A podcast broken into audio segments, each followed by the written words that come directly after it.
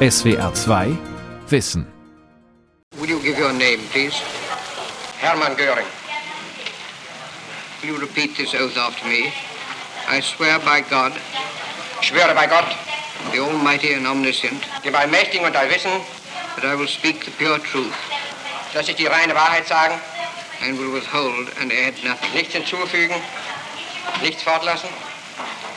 You may sit down if you wish. Hermann Göring, nur ein paar Monate zuvor der Oberbefehlshaber der Luftwaffe, jetzt muss er auf der Anklagebank Platz nehmen beim Nürnberger Prozess gegen die Hauptkriegsverbrecher 1945 bis 1946.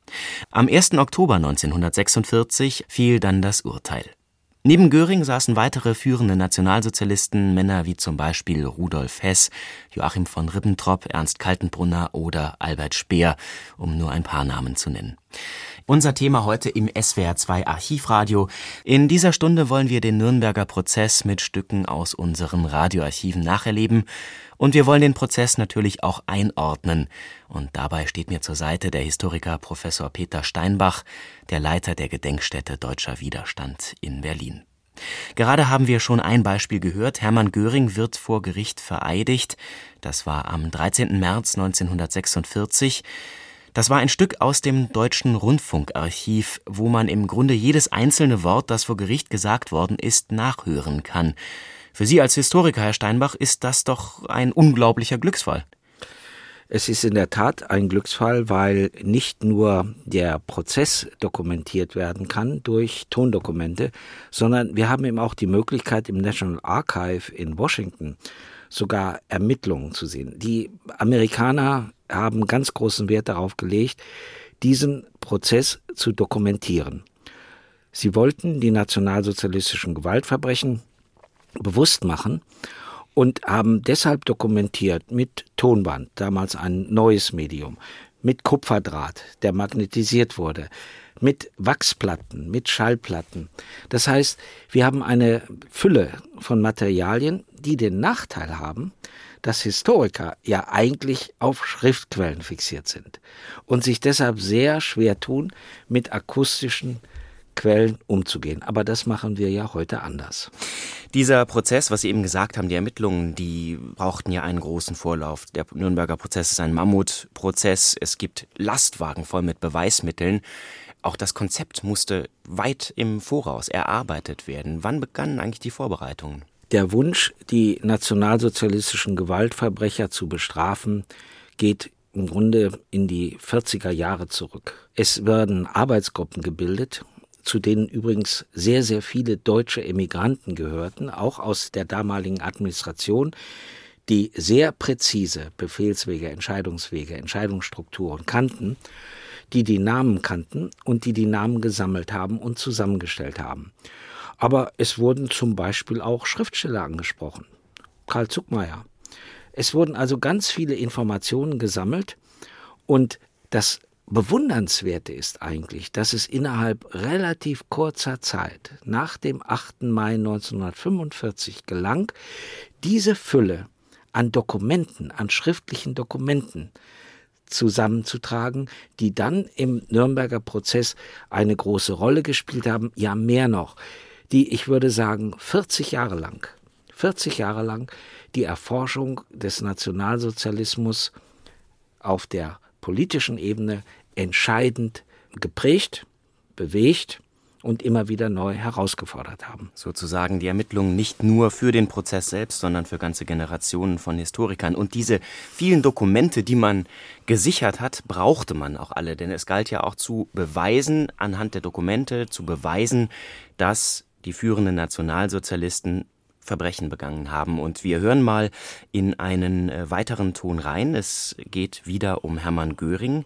Wir hören eine Szene aus dem Kreuzverhör von Robert Jackson. Das ist der führende US-Ankläger. It was you, was it not? Dann haben sie am 31. Juli 1941 einen Erlass unterzeichnet, in dem Himmler und der Chef der Sicherheitspolizei, SS-Gruppenführer Heydrich, aufgefordert wurden, Pläne für die vollkommene Lösung der Judenfrage auszuarbeiten. Nein, so ist das nicht richtig. Diesen Erlass I asked to have you shown kenne ich genau. Ich werde Ihnen Dokument 710 US 509 vorlegen lassen.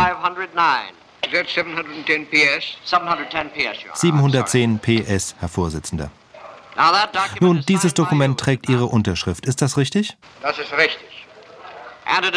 Und es ist an den Chef der Sicherheitspolizei und des Sicherheitsdienstes SS-Gruppenführer Heydrich gerichtet? Auch das ist richtig. Ich weiß nicht, ob das Ganze in das Protokoll aufgenommen worden ist, aber ich denke, dass das geschehen sollte. Damit wir bei der Übersetzung keine Schwierigkeiten haben, korrigieren Sie mich bitte, falls meine Angaben nicht richtig sind. In Vollendung der Ihnen am 24. Januar 1939 übertragenen Aufgabe Verzeihung, hier schon ein Fehler. Es heißt in Ergänzung der Ihnen übertragenen Aufgabe, nicht die Vollendung der Ihnen übertragenen Aufgabe. Gut, ich nehme das an. Welche sich mit der gründlichen, in möglichst günstiger Weise stattzufindenden Emigration und Evakuierung als Lösung des jüdischen Problems befasste, beauftrage ich Sie hiermit, alle notwendigen Vorbereitungen bezüglich Organisierung und Finanzierung zum Zweck einer Endlösung der jüdischen Frage in dem deutschen Einflussgebiet in Europa zu treffen.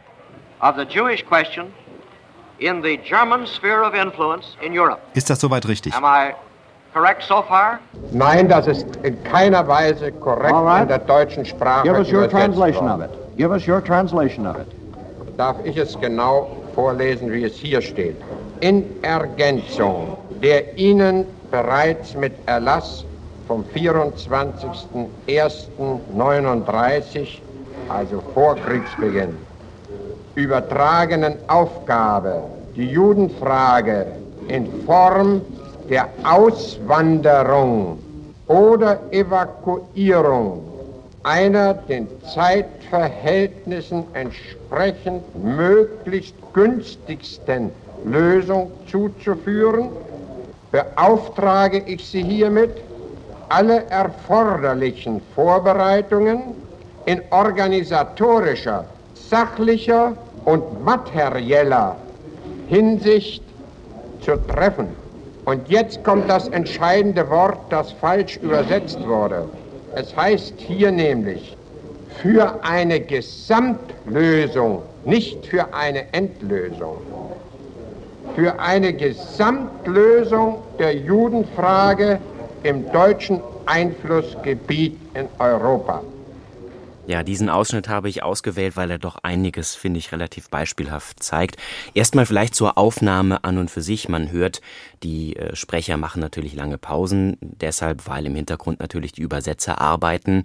Die Technik war auch noch nicht so weit wie heute. Man hört diesen Sprung in der Aufnahmequalität dazwischen. Und jetzt kommen wir mal zum Inhalt. Das zeigt auch, wie mühselig die Arbeit des Gerichts war. Hier geht es zum Beispiel um einen Erlass betreffend die jüdische Bevölkerung. Es geht um Enteignung und es geht um den Begriff Endlösung. Diese Aufgabe, die die Anklage sich gestellt hat, wird sehr schwer werden. Es geht andauernd um Übersetzungsfehler vermeintliche. Es geht um Dokumente. Ist das ein Dokument? Kennen Sie das? Finden Sie Ihre Unterschrift rechts unten?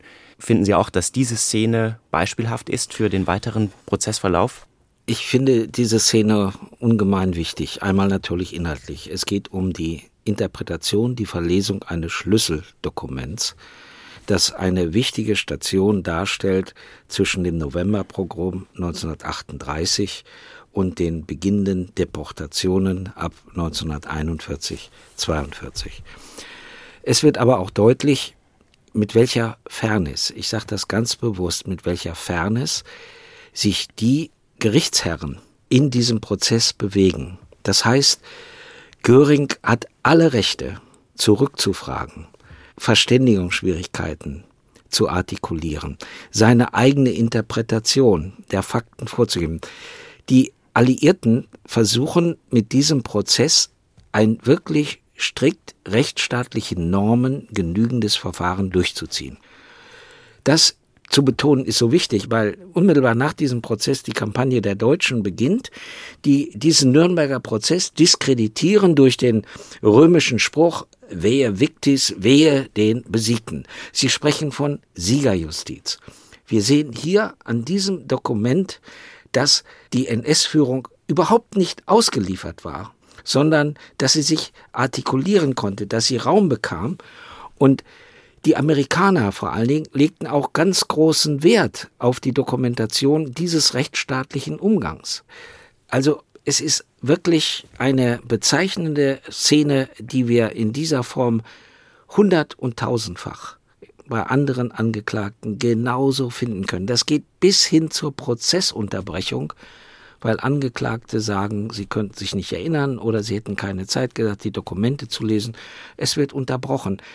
Das sind also wirklich Verfahren, die rechtsstaatlichen Normen genügen, auch wenn dieses Verfahren, der insbesondere nach amerikanischem Recht durchgeführt wird, Prozessrecht durchgeführt wird, für viele dann befremdlich waren. Aber ich denke, darauf werden wir ja auch noch zu sprechen kommen. Wir werden noch auf vieles zu sprechen kommen.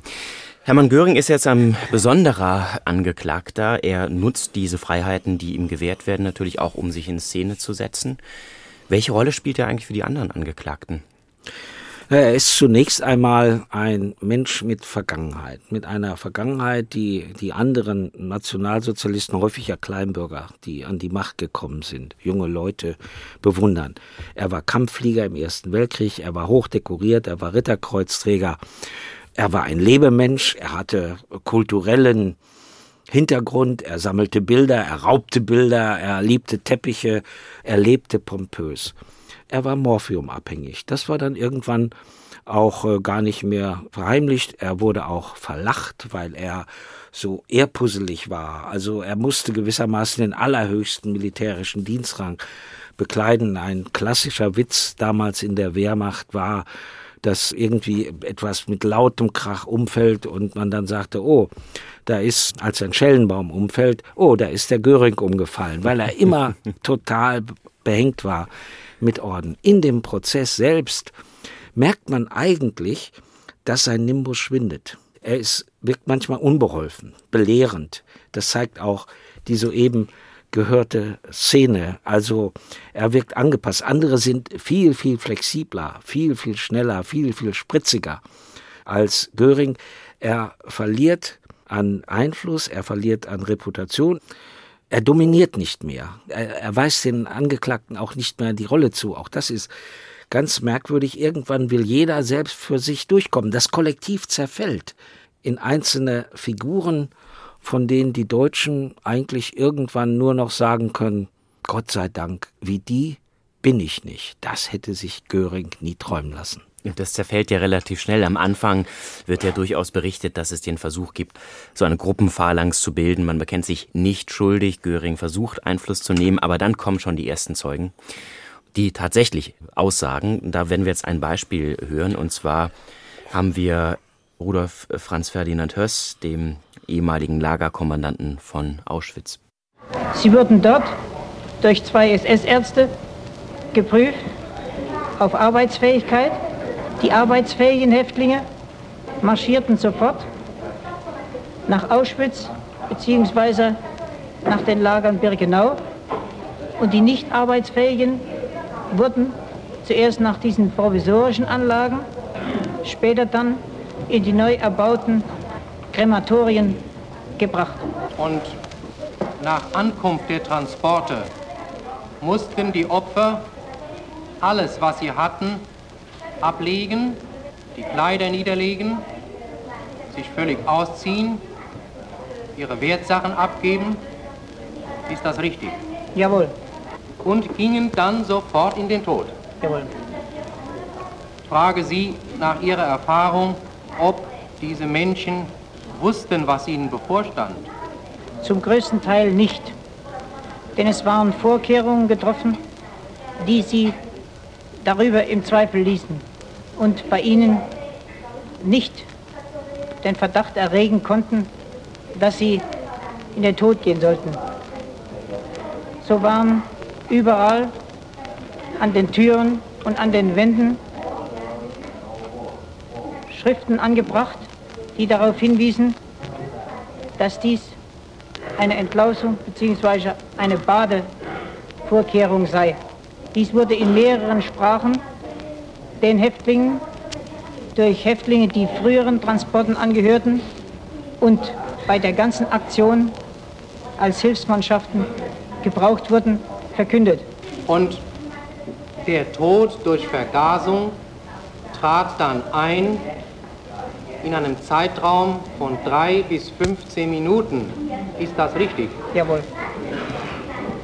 So wie ich durch eigene Beobachtung beziehungsweise durch die Ärzte erfahren hatte, war je nach Temperatur und Zahl der in den Räumen vorhandenen Personen die Dauer Eintritts der Betäubung bzw. des Todes sehr verschieden. Die Betäubung fand in wenigen Sekunden bzw. Minuten statt. Haben Sie selbst jemals angesichts Ihrer eigenen Familie und Kinder Mitleid mit den Opfern gehabt? Jawohl. Ich und, selbst wes und weshalb haben Sie dennoch diese Aktion durchführen können? Bei all diesen Zweifeln, die mir kamen, war immer wieder einzig ausschlaggebend und immer mich wieder zurückwerfend der Befehl, der unbedingte Befehl und die dazugehörige Begründung des Reichsführers Himmler. Ich frage Sie, ob Himmler das Lager besichtigt hat und sich auch selbst überzeugt hat von den Vorgängen der Vernichtung. Jawohl. 1942 besuchte Himmler das Lager und hat sich einen Vorgang vom Anfang bis zu Ende genau angesehen. Gilt das Gleiche für Eichmann? Eichmann war wiederholt in Auschwitz und kannte die Vorgänge genau. Zur Vollständigkeit halber, Kurt Kaufmann hat die Fragen gestellt, der Verteidiger von Ernst Kaltenbrunner. Ja, haben Sie Mitleid empfunden? Jawohl. Man muss sich vor Augen führen, der Mann spricht vom Massenmord an den Juden einer Sprache, als wäre er Heizungsinstallateur oder als würde er von seiner Steuererklärung sprechen. Mit welchem Charakter haben wir es hier zu tun?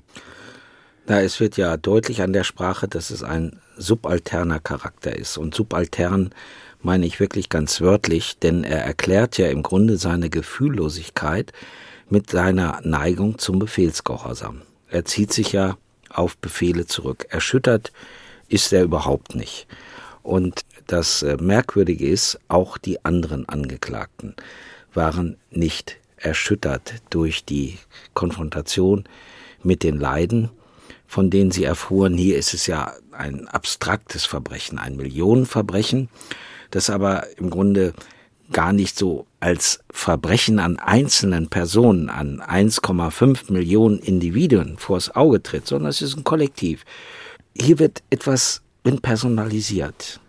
Und Höss, dieser Soldat der Vernichtung, beruft sich auf seinen Gehorsam und verstellt damit möglicherweise sogar für uns den Blick auf die ganze Bedeutung dieser Aussage, denn die Deutschen werden konfrontiert mit der Realität des Massenmordes. Sie haben nicht mehr die Möglichkeit, da irgendwelche Spekulationen anzustellen, irgendwelche Meinungen zu äußern, sondern sie müssen sich den Fakten stellen, bis hin zur Kenntnis von Himmler, der sich übrigens, nachdem er diesen Massenmord in einer Gaskammer beobachtet hat, übergeben hat und das nie wieder sehen wollte. Vielleicht noch einmal in Belzec. Aber das heißt, es ist eine extreme psychische Belastung gewesen, denen sich diese Menschen ausgesetzt haben und die sie vier Jahre später dann so cool reflektieren, wirklich cool reflektieren, wie dieser Subalternbeamte Höss, der übrigens auch in diesem Zusammenhang erstmals Eichmann erwähnt in diesem Verfahren, der dann gute zehn Jahre später seinen Prozess in Jerusalem Auch sehr prominent nochmal Stoff für eine Sendung.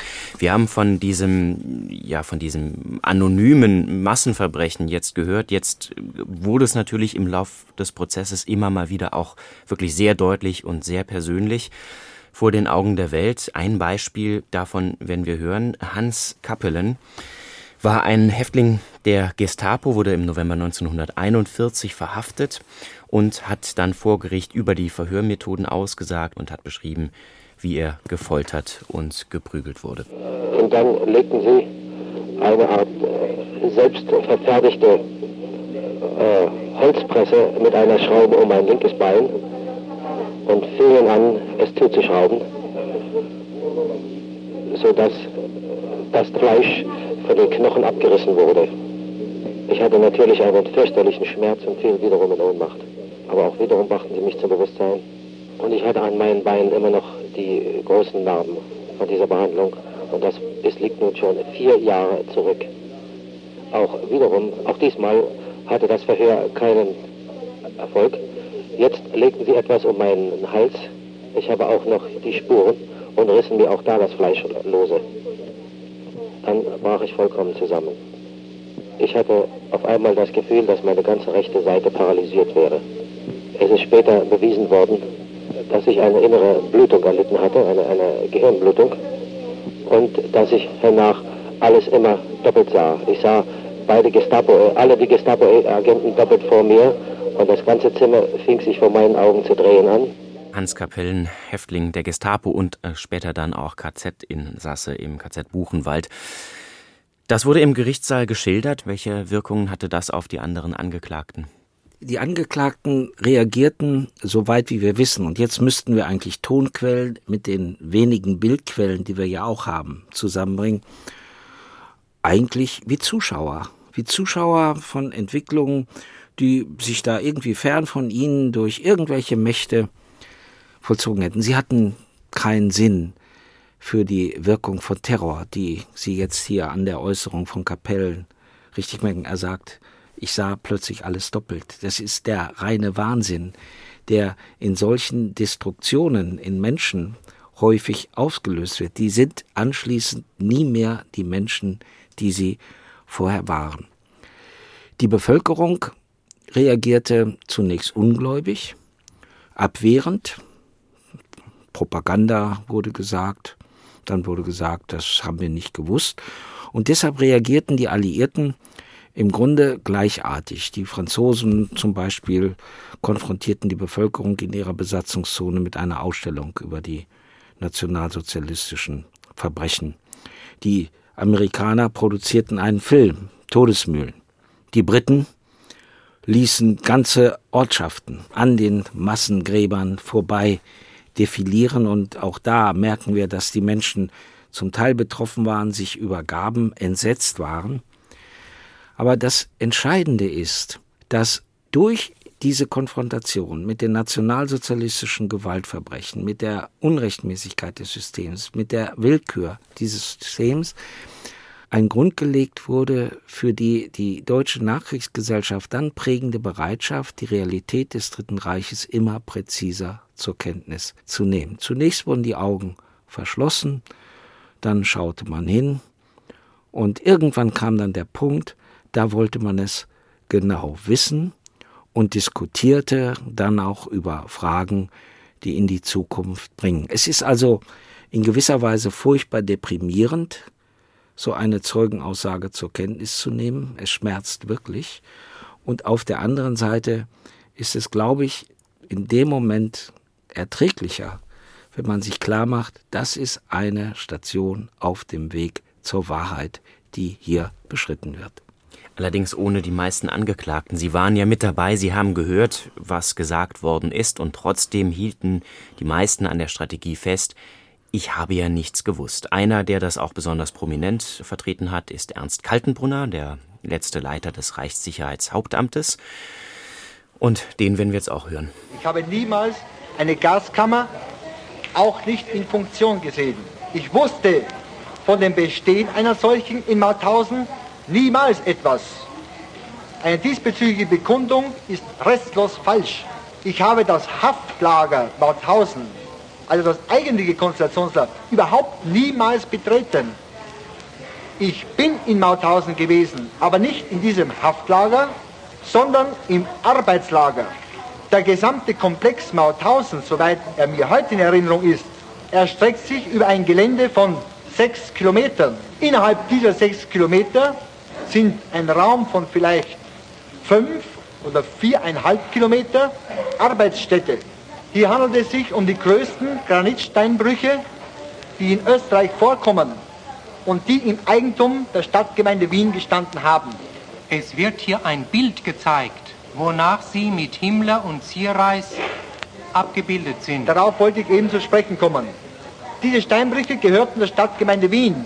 Die Stadtgemeinde Wien hat ein wichtigstes Interesse daran gehabt, vom Granitbezug für das gesamte Straßenpflaster Wiens nicht ausgeschlossen zu werden. Nun ist aufgrund des Reichsleistungsgesetzes, wie ich später wusste, durch das Wirtschafts- und Verwaltungshauptamt Pohl dieser große Steinbruch aus dem Eigentum der Gemeinde Wien enteignet worden. Und Wien ist durch längere Zeit hindurch von jedem Granitbezug ausgeschlossen gewesen. Nun hat sich die Stadtgemeinde an mich gewandt. Ich soll bei Himmler dagegen vorstellig werden. Und so ist es gekommen, dass bei einer Besichtigungsreise Himmlers in Süddeutschland dieser auch Österreich und Mauthausen berührt hat und mich hinbestellte. Und so ist es gekommen, dass ich mit Himmler in diesem Steinbruch gewesen bin. Ob ich dabei fotografiert wurde oder nicht, das weiß ich heute nicht. Ich habe das Bild bis jetzt nicht gesehen. Ich kann daher auch meine Person nicht identifizieren. Ja, da versucht jemand furchtbar umständlich und hilflos eigentlich zu begründen, dass er zwar im KZ Mauthausen war, nichts von Tötungen gewusst hat. Dort hat er sogar Himmler getroffen, hat trotzdem nichts von Tötungen gewusst. Und eigentlich war er Leiter des Reichssicherheitshauptamtes, aber er hat nichts gewusst. Ernst Kaltenbrunner. Was ist das eigentlich äh, psychologisch? Noch der, der hoffnungslose Versuch, dem Galgen zu entrinnen? Oder steckt dahinter irgendeine Form von Strategie? Also ich sehe in dieser Aussage eine typische Strategie versuchter Realitätsverweigerung. Das, was Kaltenbrunner macht, ist eine Verklärung eines der brutalsten Konzentrationslager, die es auf Reichsboden gab, Mauthausen. In Mauthausen bestand eine Überlebenswahrscheinlichkeit für die Häftlinge von zwischen drei und sechs Wochen. Es war faktisch ein Vernichtungslager und vernichtet wurde genau in diesem Steinbruch, in dem Kaltenbrunner offenbar mit Himmler versucht, einer Beschwerde seiner Gemeinde in Wien zu entkommen, um den nun endlich für ihren Straßenbau wieder Granitsteine beschaffen zu können. Die Häftlinge die in diesem Steinbruch arbeiten, mussten am Ende des Tages im Laufschritt mit Stein auf dem Rücken eine steinerne, unregelmäßige Treppe hochgehen in ihren Lagerbereich. Hunderte sind bei dieser angepeitschten Beschleunigung, die Treppe hochzugehen, zu Tode gekommen, weil Steine runterfielen, weil Steine andere erschlugen. Es war ein Todeslager und natürlich gab es in Mauthausen auch eine Gaskammer, die benutzt worden ist für sowjetische Kriegsgefangene. Das ist ganz eindeutig belegbar, auch für sogenannte Anführungsstrich Geisteskranke. Es ist eine Mordeinrichtung und wenn Herr Kaltenbrunner sagt, er sei drin gewesen, hätte aber nichts gesehen, dann hat er nicht die Quarantänelager gesehen, dann hat er nicht die Lager für die sowjetischen Kriegsgefangenen gesehen, dann hat er sich vielleicht in dem relativ komfortablen Komplex des Freizeitgeländes der SS-Mannschaften aufgehalten. Da gab es sogar ein Schwimmbad. Aber nichts davon erzählt er, sondern er erzählt gewissermaßen geschäftsmäßig über irgendwelche Entlastungen wie ein stinknormaler Angeklagter. Ich kann es nicht anders sagen, der natürlich jede kleine Ausflucht benutzt, um den Beschuldigungsargumenten zu entkommen oder denen zumindest hilflos etwas entgegenzusetzen. Hier wird deutlich, er wollte das letzte Wort haben, aber es gilt in der Geschichte glücklicherweise nicht, dass immer der Letzte das Licht ausmacht, sondern das sind die Überlebenden, die die Geschichte derjenigen schreiben, die die Geschichte verklären. Das letzte Wort der Anklage, das Schlussplädoyer hielt dann Robert Jackson und er findet da ein ähnliches Urteil wie Sie, Herr Steinbach. Ich will das vielleicht schon mal vorwegnehmen. Es geht ja hier immerhin um Hitlers Regierung, eine Regierung, die die Welt mit Krieg überzogen hat und die Angeklagten geben dabei wirklich ein, wie er es formuliert, lachhaftes Bild ab. Das ist das lächerliche Gesamtbild von Hitlers Regierung. Sie setzte sich zusammen aus einem Mann Nummer zwei, der nichts von den Ausschreitungen der von ihm selbst eingerichteten Gestapo wusste und nie etwas vermutete von dem Ausrottungsprogramm gegen die Juden, obwohl er der Unterzeichner von über 20 Erlassen war, die die Verfolgung dieser Rasse ins Werk setzten einem Mann Nummer drei, der nur ein unschuldiger Mittelsmann war, der Hitlers Befehle weitergab, ohne sie überhaupt zu lesen, wie ein Briefträger oder ein Botenjunge. Einem Außenminister, der von auswärtigen Angelegenheiten wenig und von der auswärtigen Politik gar nichts wusste, einem Chef des Sicherheitswesens, der unter dem Eindruck war, dass die polizeiliche Tätigkeit seiner Gestapo und seines SD im Wesentlichen derjenigen der Verkehrspolizei gleichkam were somewhat on the order of directing traffic einem Innenminister, der nicht wusste, was im Innern seines eigenen Amtes vor sich ging, noch viel weniger etwas wusste von seinem eigenen Ressort und nichts von den Zuständen im Innern Deutschlands. Und einem Bevollmächtigten für die Kriegswirtschaft, der geheim die ganze Wirtschaft für Rüstungszwecke leitete, jedoch keine Ahnung hatte, dass dies irgendetwas mit Krieg zu tun hätte. Das waren die Hauptangeklagten. Jackson bringt es nochmal auf den Punkt. Hier wird aber noch einiges andere auch deutlich, allein schon im Tonfall. Man hat auch diese Lust an der Rhetorik, die Lust an der Zuspitzung.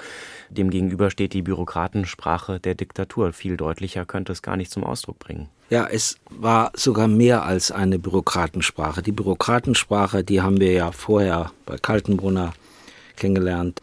Ich glaube, die Sprache der Nationalsozialisten geht noch darüber hinaus, denn diese Sprache dient im Grunde der Maskierung, der Maskierung des Bösen. Das ist ein Ausspruch von Dietrich Bonhoeffer.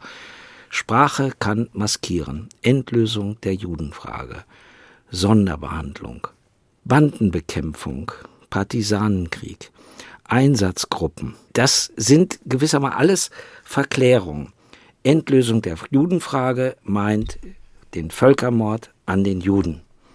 Und Sonderbehandlung meint nicht das, was man sich vielleicht als normaler Patient heute beim Zahnarzt erwartet, nämlich dass man einen Termin bekommt, ohne dass man sechs Wochen wartet, sondern das war ein Begriff, den man damals verstand, ohne sich über den Inhalt verständigen zu müssen.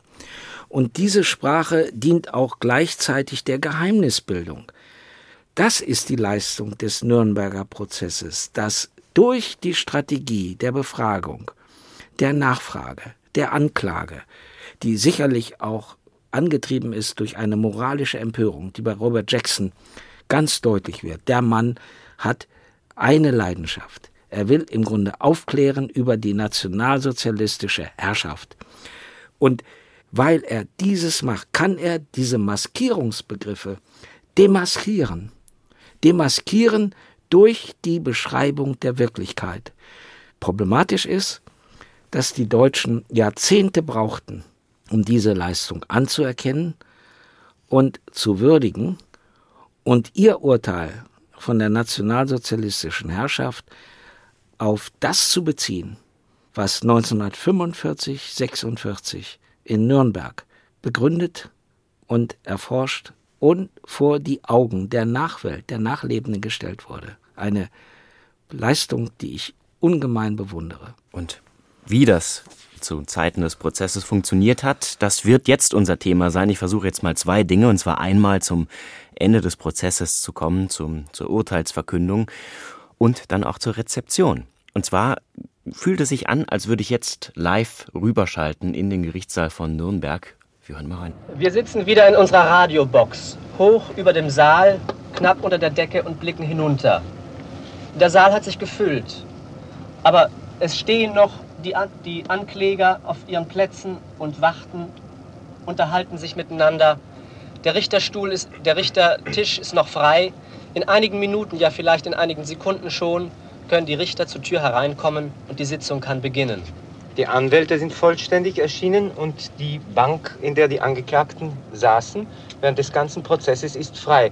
Es wird also vermutlich äh, so vor sich gehen, dass die einzelnen Angeklagten, jeder für sich allein hereingeführt wird, die Strafverkündung anhören wird, um dann herausgeführt zu werden. Ähm, sehr wesentlich ähm, war noch am Vormittag eine kurze Szene, als äh, die drei Freigesprochenen. Ja, es war eine sehr bewegte Szene.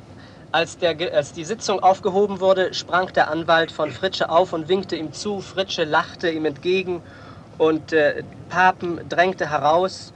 Aus der Angeklagebank schüttelte Dönitz und, und Göring die Hand. Äh, nur Schacht hielt sich zurück. Schacht, der nun auch freigesprochen ist. Und äh, die, äh, im Gegensatz zu den anderen Angeklagten, die nun alle sehr bedrückt waren, Erstaunlicherweise war, hatte sich Funk wieder sehr schnell aufgefangen. Auch Streicher begann bald, nachdem er äh, das, äh, den Schreck über seine Schuldigsprechung überwunden hatte, wieder Kaugummi zu kauen.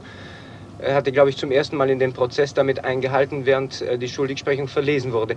Die drei Freigesprochenen aber haben sich vor der Tür nochmal versammelt mit dem Marshal of Court, Court und äh, mit dem obersten Chef der Security. Das ist eine sehr populäre Figur hier im Nürnberger Prozess um offenbar die Reisebedingungen zu besprechen. Sie werden ja nun entlassen. Die internationale Presse wartete vergebens auf sie am großen Haupteingang des Saals. Sie verschwanden hintenrum durch eine Tür und fuhren mit dem Aufzug herunter und wurden nicht mehr gesehen. Ja, das waren Andreas Günther und Gregor von Rezzori. Am 1.10.1946 im NDR äh, lief diese Reportage, eine Reportage im klassischen Sinne, wie man sie heute eigentlich nur noch selten hört. Und zwar aus der Radiobox im Gerichtssaal. Die wurde eingerichtet, technisch sehr gut ausgestattet.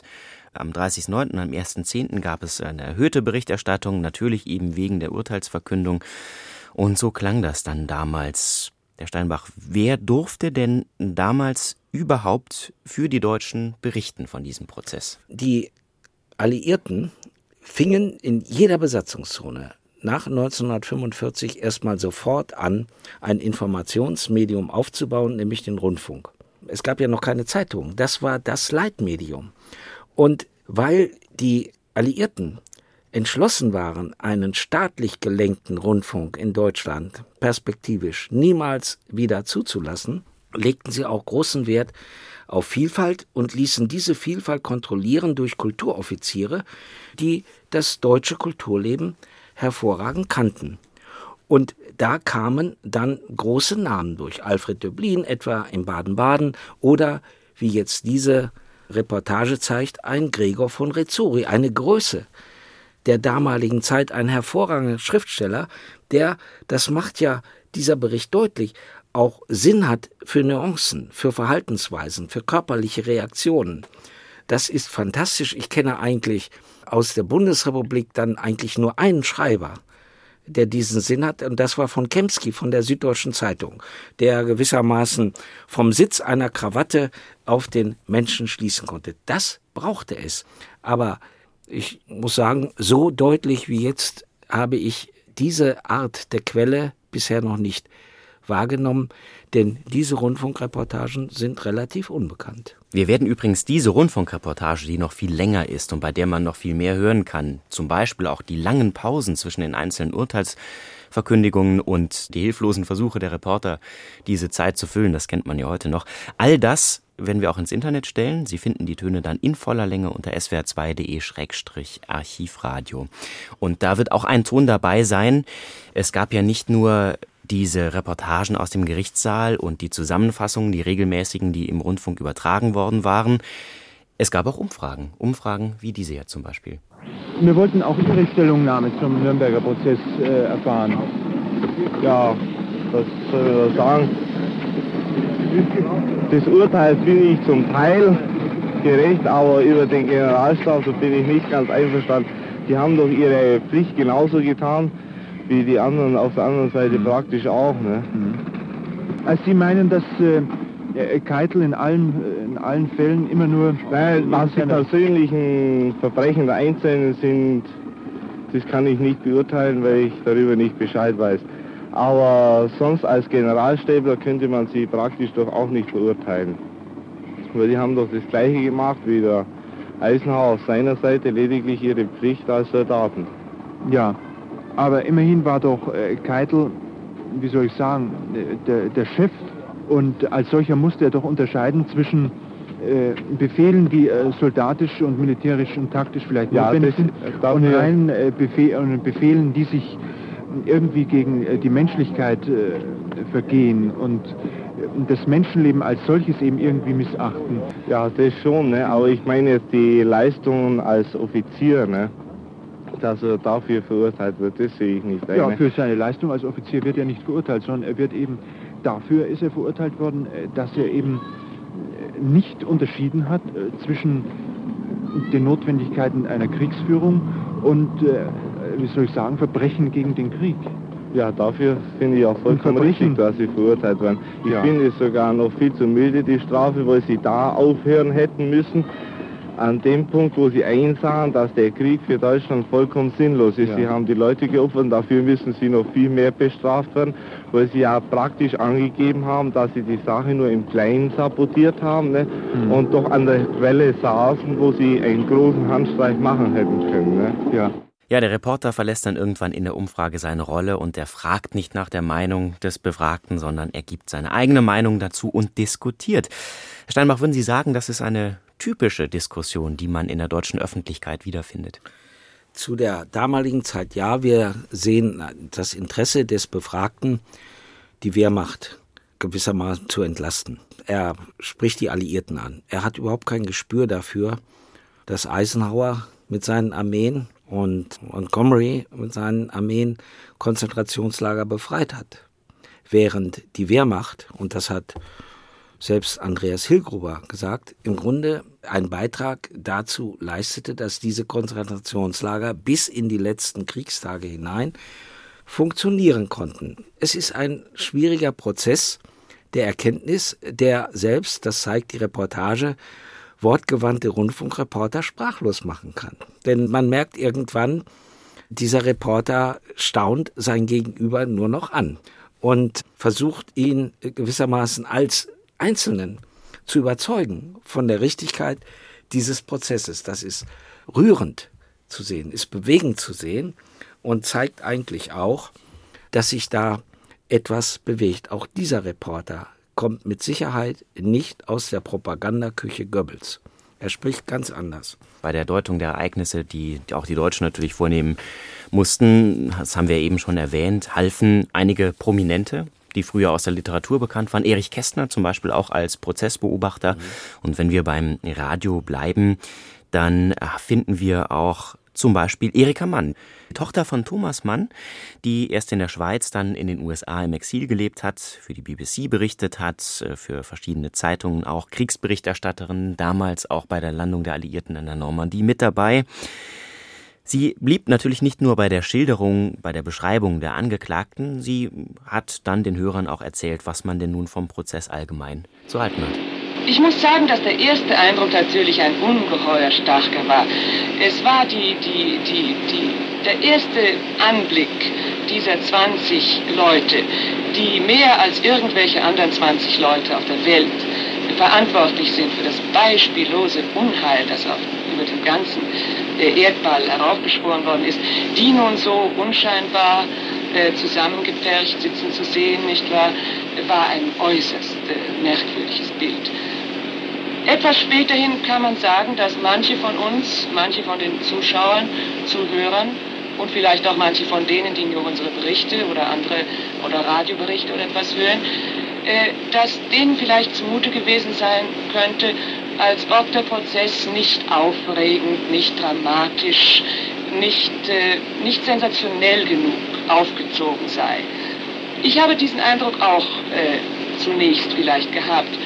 Aber ich muss heute sagen, dass nach längerem Zuschauen und Nachdenken ich zu der Überzeugung gekommen bin, dass die Prozessführung, so wie sie ist, die richtig ist. Und zwar aus folgendem Grund. Der Prozess ist kein Sensationsprozess, sensationell, wie sein Gegenstand zweifellos ist. Er soll keiner sein.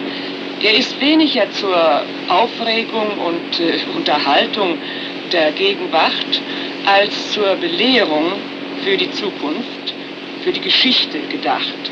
Und die ungeheuer äh, gewissenhafte und äh, manchmal vielleicht beinahe pedantische Art, in der diese ungeheure Fülle von Tatsachenmaterial ruhig und undramatisch präsentiert ist, äh, hat, glaube ich, äh, ihre großen Vorzüge im Angesicht der Geschichte. Herr Steinbach, sind solche Stimmen von Menschen, die den Krieg im Exil verbracht haben, sind die in Deutschland auf offene Ohren gestoßen? Bemerkenswert ist der Ton, mit dem Erika Mann, die ja nun wirklich überhaupt keinen Anlass hatte, besonnen und ruhig und voller Verständnis über Deutschland zu berichten, diesen Prozess würdigt. Die Ruhe erklärt sich aus dem Wunsch auch des Exils, die NS-Führung vor Gericht zu stellen. Es war übrigens nicht nur ein Wunsch des Exils, sondern es war auch ein Wunsch des Widerstandes. Im Kreisauer Kreis werden 1942, 43 immer wieder Überlegungen darüber angestellt, wie man die Rechtsständer, so sagte man, vor Gericht stellen könnte. Es sind mehrere Protokolle über diese Besprechungen bekannt. Der Wunsch des Widerstandes war gewiss die Mitbeteiligung der Deutschen am Gericht. Das war in Nürnberg nicht der Fall. Deutsche waren als Verteidiger der Angeklagten zugelassen. Aber es war ein Wunsch und es ist ein verständlicher Wunsch, dass Herrschende, die das, Gerecht, die das Recht verletzen, die Menschen willkürlich behandeln, aus der Bahn werfen, aus ihren Berufen werfen, sie terrorisieren, sie quälen, dass die zur Verantwortung gezogen wird. Und insofern ist die Bedeutung dieses Prozesses heute, glaube ich, weit über die Bedeutung hinausgegangen, die Erika Mann schildert. Das ist ja situativ, das ist bezogen auf die Gesellschaft von 1945. Wir wissen heute, und ich hoffe, dass dieser Grundsatz immer eingehalten wird, dass Machthaber, die ihre Herrschaft missbrauchen, die andere berauben, bequälen, in Gefängnisse schreiben, ausrotten und wie auch immer, unrechtmäßig behandeln, zur Verantwortung gezogen werden. Wir sind auf einem guten Weg. Ein Pinochet in Chile konnte ab einem gewissen Punkt nicht mehr ruhig schlafen. Er wurde plötzlich mal verhaftet. Die terroristischen Gewaltherrscher in Zentralafrika werden vor Gericht erstellt. Die Verbrecher, die auf dem Balkanverbrechen für Srebrenica verantwortlich sind, sie werden, bis auf eine Aufnahme, die unerklärlich ist, verurteilt. Das heißt, Machthaber, die willkürlich handeln, leben gefährlicher. Und ich finde, das ist ein wunderbares Ergebnis dieses Nürnberger Prozesses, das in die Zukunft weist. Jeder Herrscher muss ein bisschen die Faust spüren, die ihn irgendwann auch vor die Schranke des Gerichtes stoßen kann. Sie haben eben den, nicht nur das Exil, sondern auch den deutschen Widerstand angesprochen. Und eine Stimme will ich noch zu Gehör bringen in unserem Archivradio, bevor wir dann so langsam zum Ende der Sendung kommen müssen. Und zwar eine Stimme tatsächlich aus dem Widerstand von äh, Fritz Eberhardt. Vorsitzender des beratenden Komitees der deutschen Mitarbeiter von Radio Stuttgart. Und bei Radio Stuttgart kam er zu Wort. Später war er dann Intendant des SDR äh, von 1949 bis 1958, war im internationalen sozialistischen Widerstand, ISK, und dann 37, 1937 musste er nach London fliehen. Und er macht noch eine andere Dimension in, in seinem Statement auf. Liebe Hörerinnen und Hörer, das Interesse der Weltöffentlichkeit ist zurzeit auf zwei Gegenstände gerichtet, die Atombombe und den Nürnberger Prozess. Bei oberflächlicher Betrachtung, aber nur bei oberflächlicher Betrachtung könnte man sagen, im Falle der Atombombe richtet sich unser Interesse auf die Zukunft, im Falle des Nürnberger Prozesses auf die Vergangenheit. Nein, in beiden Fällen denken wir an die Zukunft. Auch der Nürnberger Prozess erhält seinen tieferen Sinn nur, wenn wir ihn als Mittel betrachten zur Vermeidung künftiger Kriege. Ich weiß, dass viele Deutsche sich für den Nürnberger Prozess nicht allzu sehr interessieren. Der Grund für dies geringe Interesse ist wohl zu einem erheblichen Teil, dass sie mit einer Vergangenheit, die in größerem oder kleinerem Maß ihre eigene Vergangenheit war, nichts mehr zu tun haben wollen. Kein Hitlergegner will Nationalsozialisten in eine Vergangenheit zurückstoßen, von der sie loskommen möchten. Aber wir müssen alles tun, damit möglichst unser ganzes Volk von der Vergangenheit loskommt, um der Zukunft willen. Dazu kann der Nürnberger Prozess helfen. Alle Völker wollen Angriffskriege verhindert sehen. Auch dazu kann der Nürnberger Prozess helfen. Denn so hoffen wir, er wird Männer verurteilen, nicht weil sie einen Krieg verloren haben, sondern weil sie einen Krieg begonnen haben. Wenn das Verbrechen gegen den Frieden diesmal seine gerechte Strafe findet, so ist das ein Mittel zur Verhütung künftiger Kriege, genauso wie, so hoffen wir, die Verhandlungen über die Verwendung der Atomenergie. Und damit komme ich zum Problem der Atombombe. Die Atombombe ist das große Menetekel, das große Warnungszeichen für unsere Zeit. Beim Gastmahl des babylonischen Königs Belsasar erschienen jene Worte an der Wand, so geht die Sage. Am Ende des Zweiten Weltkrieges erschien diese furchtbare neue Waffe als Warnungszeichen am Horizont. Das ist die Wirklichkeit. Wir können uns diese Wirklichkeit noch kaum vorstellen. Zehn Atombomben des gegen Japan verwandten Musters reichen aus, um New York dem Erdboden gleichzumachen. Eine wirksame Abwehr scheint unmöglich. Ein Atomwettrüsten würde die Menschheit der Katastrophe zutreiben. Wird die junge Weltsicherheitsorganisation der Vereinten Nationen dies Wettrüsten rechtzeitig bremsen? Das ist die große Frage. Ja, ein beherztes Plädoyer für den Frieden einerseits und dann sieht er auch schon die Aufgabe der Zukunft. Er benennt die Atombombe, aber es bleibt ja noch einiges an nationalsozialistischen Verbrechen aufzuarbeiten, Herr Steinbach. Ja, es gibt dann zwölf Nachfolgeprozesse, die allein von den Amerikanern verantwortet werden, die also nicht mehr von den Alliierten durchgeführt werden. In diesen Prozessen nehmen sich die Amerikaner bestimmte Elemente der nationalsozialistischen Gesellschaft vor. Zum Beispiel das Wirtschaftsverwaltungshauptamt, das Kaltenbrunner schon angesprochen hat, das im Grunde der Ausbeutungsbetrieb der SS war.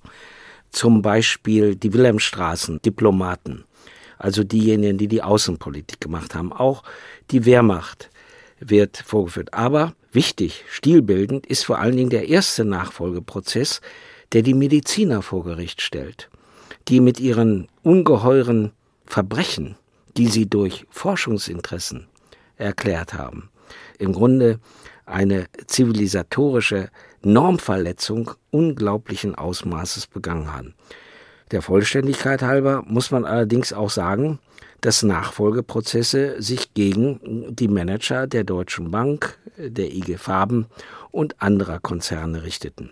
Das heißt, die nationalsozialistische Führungselite wird dann in der Folge vor Gericht gestellt, übrigens auch wieder mit ganz wichtigen Folgen für die Wahrnehmung des NS-Staates. So wird zum Beispiel im Wilhelmstraßenprozess durch Robert M. W. Kempner das legendäre, wirklich legendäre Besprechungsprotokoll der Wannsee-Konferenz eingeführt, mit dem er zum Beispiel nachweisen kann, dass die Diplomaten sehr wohl informiert haben über jenes Verbrechen, was am Anfang dieser Sendung stand, nämlich das Verbrechen der Complete Solution, der Final Solution, der Endlösung der Judenfrage. Das durchzieht eigentlich, das überwölbt eigentlich die gesamte deutsche Geschichte, die Auseinandersetzung mit diesem Makroverbrechen und wenn Eberhard zu Beginn seiner Reportage die Hoffnung ausspricht, dass man aus diesem Prozess etwas lernen könnte, dann ist es eigentlich der zivilisatorische Maßstab, auf den sich in der Auseinandersetzung mit der nationalsozialistischen Zeit die deutsche Nachkriegsgesellschaft verpflichtet fühlt.